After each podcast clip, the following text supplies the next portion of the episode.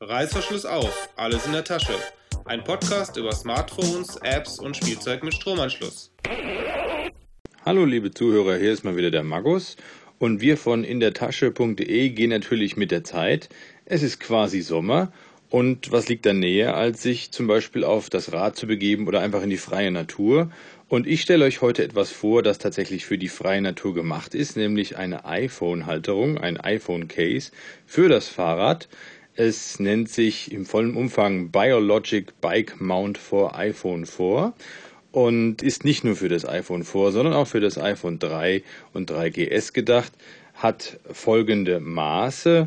14,2 mal 8 mal 2 cm. Es ist relativ flach, aber was das kann und vor allen Dingen wie gut es ist, dazu komme ich natürlich im Laufe des heutigen Podcasts. Das Gewicht ist mit 92 Gramm auch nicht besonders schwer, macht auf dem Fahrrad dann eigentlich auch keinen Unterschied, ob es jetzt 100 oder 120 Gramm wiegt.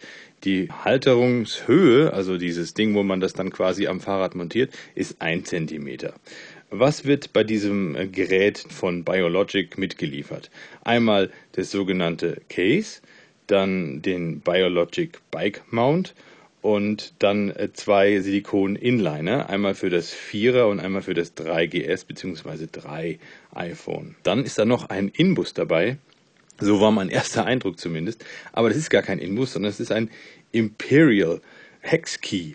Es sieht nur aus wie ein Inbus, aber es ist eben nicht metrisch, sondern nach Imperial-Maßen und dementsprechend heißt es auch aufheben dieses Teil. Sonst kriegt man es nämlich nachher nicht mehr gut montiert. Man kann es gut kombinieren mit den anderen Gerätschaften von Biologic. Das ist übrigens wirklich der Firmenname. Und zwar haben die sehr, sehr viel sich für Fahrradfahrer einfallen lassen, um zum Beispiel, heute haben ja so Alltagsräder auch Nabendynamos und die merkt man eigentlich kaum und dementsprechend kann man ja diesen Strom, das hatte ich ja auch schon mal im Puckcast erwähnt, dass ich das selber auch mache, der da anfällt, den kann man natürlich auch wunderbar nutzen, um seine elektronischen Gadgets aufzuladen. Dafür haben die von Biologic auch das Recharge Power Pack und den Recharge Dynamo Kit. Ich hatte seinerzeit das Akkupack mit Stromkonverter bzw. Spannungskonverter vorgestellt von der Firma Zing.de. Das alles werden wir natürlich ausführlich in den Show Notes verlinken, aber das macht alles nur Sinn, wenn man es wirklich auf dem Fahrrad auch einsetzt. Und dieser Einsatz, der geht natürlich nur auf der Straße. Also hier mal kurz ein Location Change. Ich möchte einfach mit euch auf die Straße gehen, da wo man dieses Gehäuse dann auch wirklich einsetzen muss. Und zwar auf geht's, Burm! Wir gehen jetzt mal auf die Straße. So, das Gehäuse, das man dann ans Fahrrad klickt, ist relativ stabil und hat einen sehr durchdachten Klackmechanismus, mit dem man das iPhone dann quasi in dem Gehäuse einbindet. Ich führe euch gerade mal dieses satte Geräusch vor. Moment, hier. Zack. Das klingt doch relativ solide, oder? Ja. Und dementsprechend ist das Gerät auch wirklich ziemlich wasserdicht. Ich würde es jetzt allerdings nicht dazu nutzen, durch den sprühendsten Regen zu fahren. Spritzwasserschutz kann man da schon sagen, sagen die auch selber. Aber Sturmstärke 12 hm, wäre ich vorsichtig. Ja, man kann in das Gehäuse das iPhone so einlegen, dass da auch noch Platz ist für das Ladekabel. Und man kann von der anderen Seite auch den Kopfhörer anschließen. Das heißt, man kann auch tatsächlich Musik hören, weil multitaskingfähig ist ja das Fahrrad mittlerweile und den eigentlichen Zweck dieser Halterung, nämlich eigentlich einen Fahrradcomputer zu ersetzen, kann man dann gleichzeitig erfüllen. Man kann also seine E-Mails lesen während der Fahrt und gleichzeitig auch noch, wenn man möchte, seine Geschwindigkeit und seine Leistungsaufnahme und dergleichen äh, kontrollieren auf dem Fahrrad mit diesem Gerät eben. Inwieweit das sinnvoll und vor allen Dingen nicht sicherheitsgefährdend ist, darüber lässt sich trefflich streiten. Möchte ich aber hier nicht, weil jeder sollte selber wissen, dass man mit sowas verantwortungsbewusst umgehen muss und davon gehe ich einfach aus, dass meine Hörer das schon wissen. Montiert werden kann das Gehäuse längs als auch quer das macht eben diese Halterung möglich, die man mit diesem Imperial Allen Key oder mit diesem Hex Key, wie man das Ding dann auch im Fach Chinesisch bzw. im Fach Englisch dann nennt, dann am Fahrradlenker verschraubt. Wie gesagt, man sollte sich diesen Schlüssel aufheben, es sei denn, man hat noch andere Hex Keys im Imperial Maß zu Hause, dann fällt es nicht weiter auf. Ich muss jetzt höllisch aufpassen. Das ist so ein bisschen die Spaßbremse. Wenn man das Ding mal ummontieren will, muss man sich diesen Schlüssel da irgendwo zurechtlegen bisschen blöd gemacht, dass sie sich nicht einfach an das Weltmaß Millimeter gehalten haben. Na gut, darüber habe ich jetzt genug geschimpft. Also, um aufs Wesentliche zurückzukommen, weswegen wir ja auf die Straße gegangen sind, Während der Fahrt, und das habe ich mittlerweile über 60 Kilometer austesten können, ist das Gehäuse wirklich stabil. Man kann damit ins Gelände fahren, man kann damit raffere Waldwege fahren, man kann ganz normal Straße fahren. Das Gehäuse klappert schon. Also wenn man über irgendwelche Dellen in der Straße oder sowas fährt, da klappert es. Aber nicht in dem Maße, dass man Angst bekäme, dass da jetzt was runterfällt. Das macht es eigentlich sehr, sehr angenehm. Und nach einer gewissen Zeit hat man sich daran gewöhnt, dass es ein bisschen wackelt so richtig festziehen lässt sich nicht. Dementsprechend wackelt immer ein bisschen was. Aber das sind alles Sachen, damit kann man sehr gut leben, denke ich mal, wenn man da so sportlicher Radfahrer ist. Und ich benutze das Teil zum Beispiel jetzt täglich auf meinem Weg zur Arbeit, um einfach zu gucken, wie ich mich so fit halte und was mir bei der Fahrt am Besonderes auffällt. Ja, das ist aber nur der eine Teil und jetzt geht's wieder zurück ins Studio, denn genug auf der Straße gestanden und am Bike direkt erzählt, was Sache ist. So, zurück im Studio. Natürlich ist es freie Wahl, was man an Software dann laufen lässt, während man da mit dem Fahrrad durch die Gegend gurkt. Ich möchte hier nur zwei Programme hervorheben für iOS, logischerweise, weil es ja nur ein Gehäuse für iOS ist. Mir ist auch nicht bekannt, ob es ein solches Gehäuse auch in dieser Qualität auch für andere Handys existiert. Also von daher, ob es da für WebOS oder gar für Android was gibt, weiß ich nicht. Habe ich mich auch nicht weiter schlau gemacht. Aber ich möchte jetzt einfach mal ein bisschen was dazu erzählen, was ich da benutzt habe. Und zwar die Firma Biologic, die hat auch gleich eine kostenlose App rausgebracht, die sich da nennt Bike Brain. Und während ich die im Review hatte, haben die auch schon das erste Update dazu rausgebracht.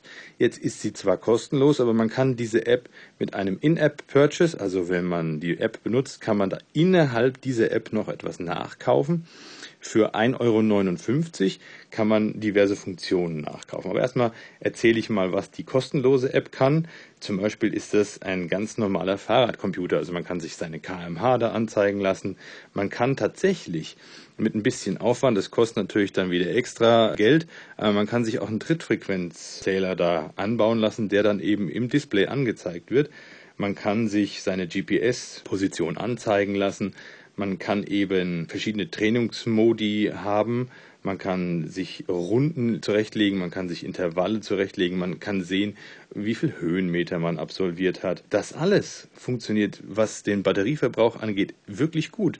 Man muss ja bedenken, dass man während der Fahrt das iPhone quasi immer anlassen muss. Deswegen hatte ich eigentlich auch gedacht, man müsste dringend diese Stromversorgung da noch haben, die ich ja ohnehin schon am Fahrrad habe, aber ich habe das auch ohne probiert und ich muss euch sagen, so eine halbstündige Fahrradfahrt, die ich zur Arbeit jeden Tag habe, die verbraucht den Akku um, um 10 Prozent. Und das bei eingeschaltetem GPS und sogar Bluetooth. Also ich würde sagen, das ist sehr gut optimiert auf den Stromverbrauch. Dann die Plus-Version, die jetzt rauskommt, die kann eben auch die Strecke, die aufgezeichnet worden ist, jetzt per E-Mail versenden oder man kann sie in Google Maps einbinden und über Facebook posten und über Twitter.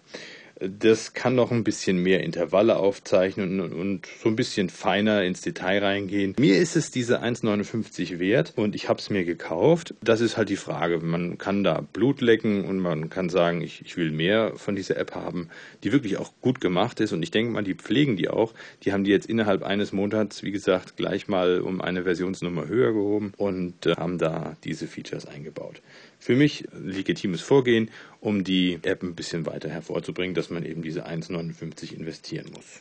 Die Bedienung des iPhones ist übrigens durch das Gehäuse komplett ermöglicht. Also da ist so eine Kunststoffscheibe vorne drin, die eben auch die kapazitiven Display-Eigenschaften des iPhones unterstützt. Das heißt, man kann das iPhone bedienen, als wäre es gar nicht im Gehäuse. Was auf der Straße allerdings ein bisschen auffällt, ist natürlich, dass dadurch, dass da zwei Scheiben sind, also die iPhone-Scheibe an sich und dann nochmal diese Kunststoffscheibe drüber, da kommt so ein bisschen zu Unleserlichkeiten manchmal. Und das lässt sich einfach nicht verhindern. Das wäre mit jedem Gehäuse so, was eine Glasscheibe noch davor hat. Und das natürlich im Sonnenlicht ist ein bisschen suboptimal, aber man kann damit ganz gut leben. Und so gestaltet sich das Alltagsleben mit dieser App wirklich hervorragend. Also was ich vorhin sagte, dass man Musik hören kann über den Kopfhörer oder auch über Bluetooth und dann dabei noch mit der Navi-Software arbeiten kann, ist alles gar kein Problem.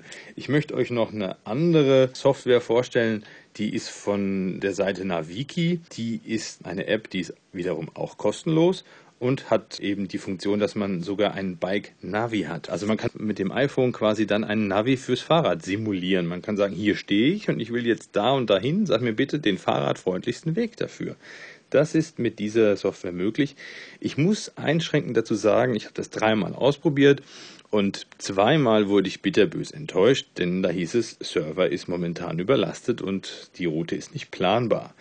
Das habe ich jetzt auch schon ein paar Mal im Internet gelesen, dass das wirklich noch ein Problem ist. Dafür kostet die App halt auch nichts. Auch diese App bietet übrigens an, dass man die Strecken abspeichert und die Strecken dann sich quasi auf der Naviki-Seite da hochlädt und man kann sie sich dann anschauen, wo man da lang gefahren ist. Oder eben halt, die beziehen ihre Wegstrecken, das ist ja auch ganz wichtig für Radfahrer, eben so, dass man da die Radwege nutzt. Das wäre noch ein Punkt, der wichtig war. Die Links zu den Apps, die ich jetzt gerade vorgestellt habe, und ich erhebe hier keinen Anspruch auf Vollständigkeit, ist natürlich in den Shownotes, genauso wie der Link zum Gehäusehersteller. Und in Deutschland kann man das zum Beispiel über Gravis beziehen, das Gehäuse. Das nur mal so am Rande. Mein Fazit ist, also ich bin da voll von begeistert und freue mich, dass ich meinen Radcomputer dadurch ersetzen konnte. Natürlich kann man sich da wirklich dumm und dusselig ausgeben. Dieses Gehäuse kostet circa, je nachdem, wo man es bekommt, bei Gravis 60. Ich habe es auch schon von anderen Leuten gehört, dass es 50 Euro kostet. Ist schon ein stolzer Batzen Geld. Man kann es, wie gesagt, durch diesen Trittfrequenzmesser noch erweitern. Und so ist da durchaus Raum, das Geld in unermessliche Sphären zu heben, was man da dann einsetzen möchte. Aber wenn man Spaß am Fahrradfahren hat, dann macht einem das auch nichts und man hat ja eben dann an Freude an seinem Hobby. Äh, ganz wichtig ist nochmal, das hatte ich auch schon gesagt, dass man damit eben verantwortungsbewusst umgehen muss. Man kann nicht einfach im Straßenverkehr da einfach auf dem Display rumklicken. Da sollte man vielleicht dann doch mal anhalten, auch wenn es einen den Fahrradschnitt dann etwas ruiniert. Äh, hier gilt einfach, Vorsicht ist die Mutter der Porzellankiste. Von mir kriegt das Gehäuse eine ganz klare Kaufempfehlung und ich weiß, womit ich Spaß haben werde im Sommer. Reißverschluss wieder zu, beim nächsten Mal ist etwas Neues in der Tasche. Die Shownotes und weitere Folgen findet ihr unter www.indertasche.de. Anregungen, Kritik und Fragen könnt ihr uns per Mail an mail.indertasche.de schicken oder ihr sprecht auf unseren Anrufbeantworter unter 02131 4052 3 mal die 9. Vielen Dank fürs Zuhören und nicht vergessen, wenn es euch gefallen hat, würden wir uns über Werbung für uns und Spenden an uns sehr freuen.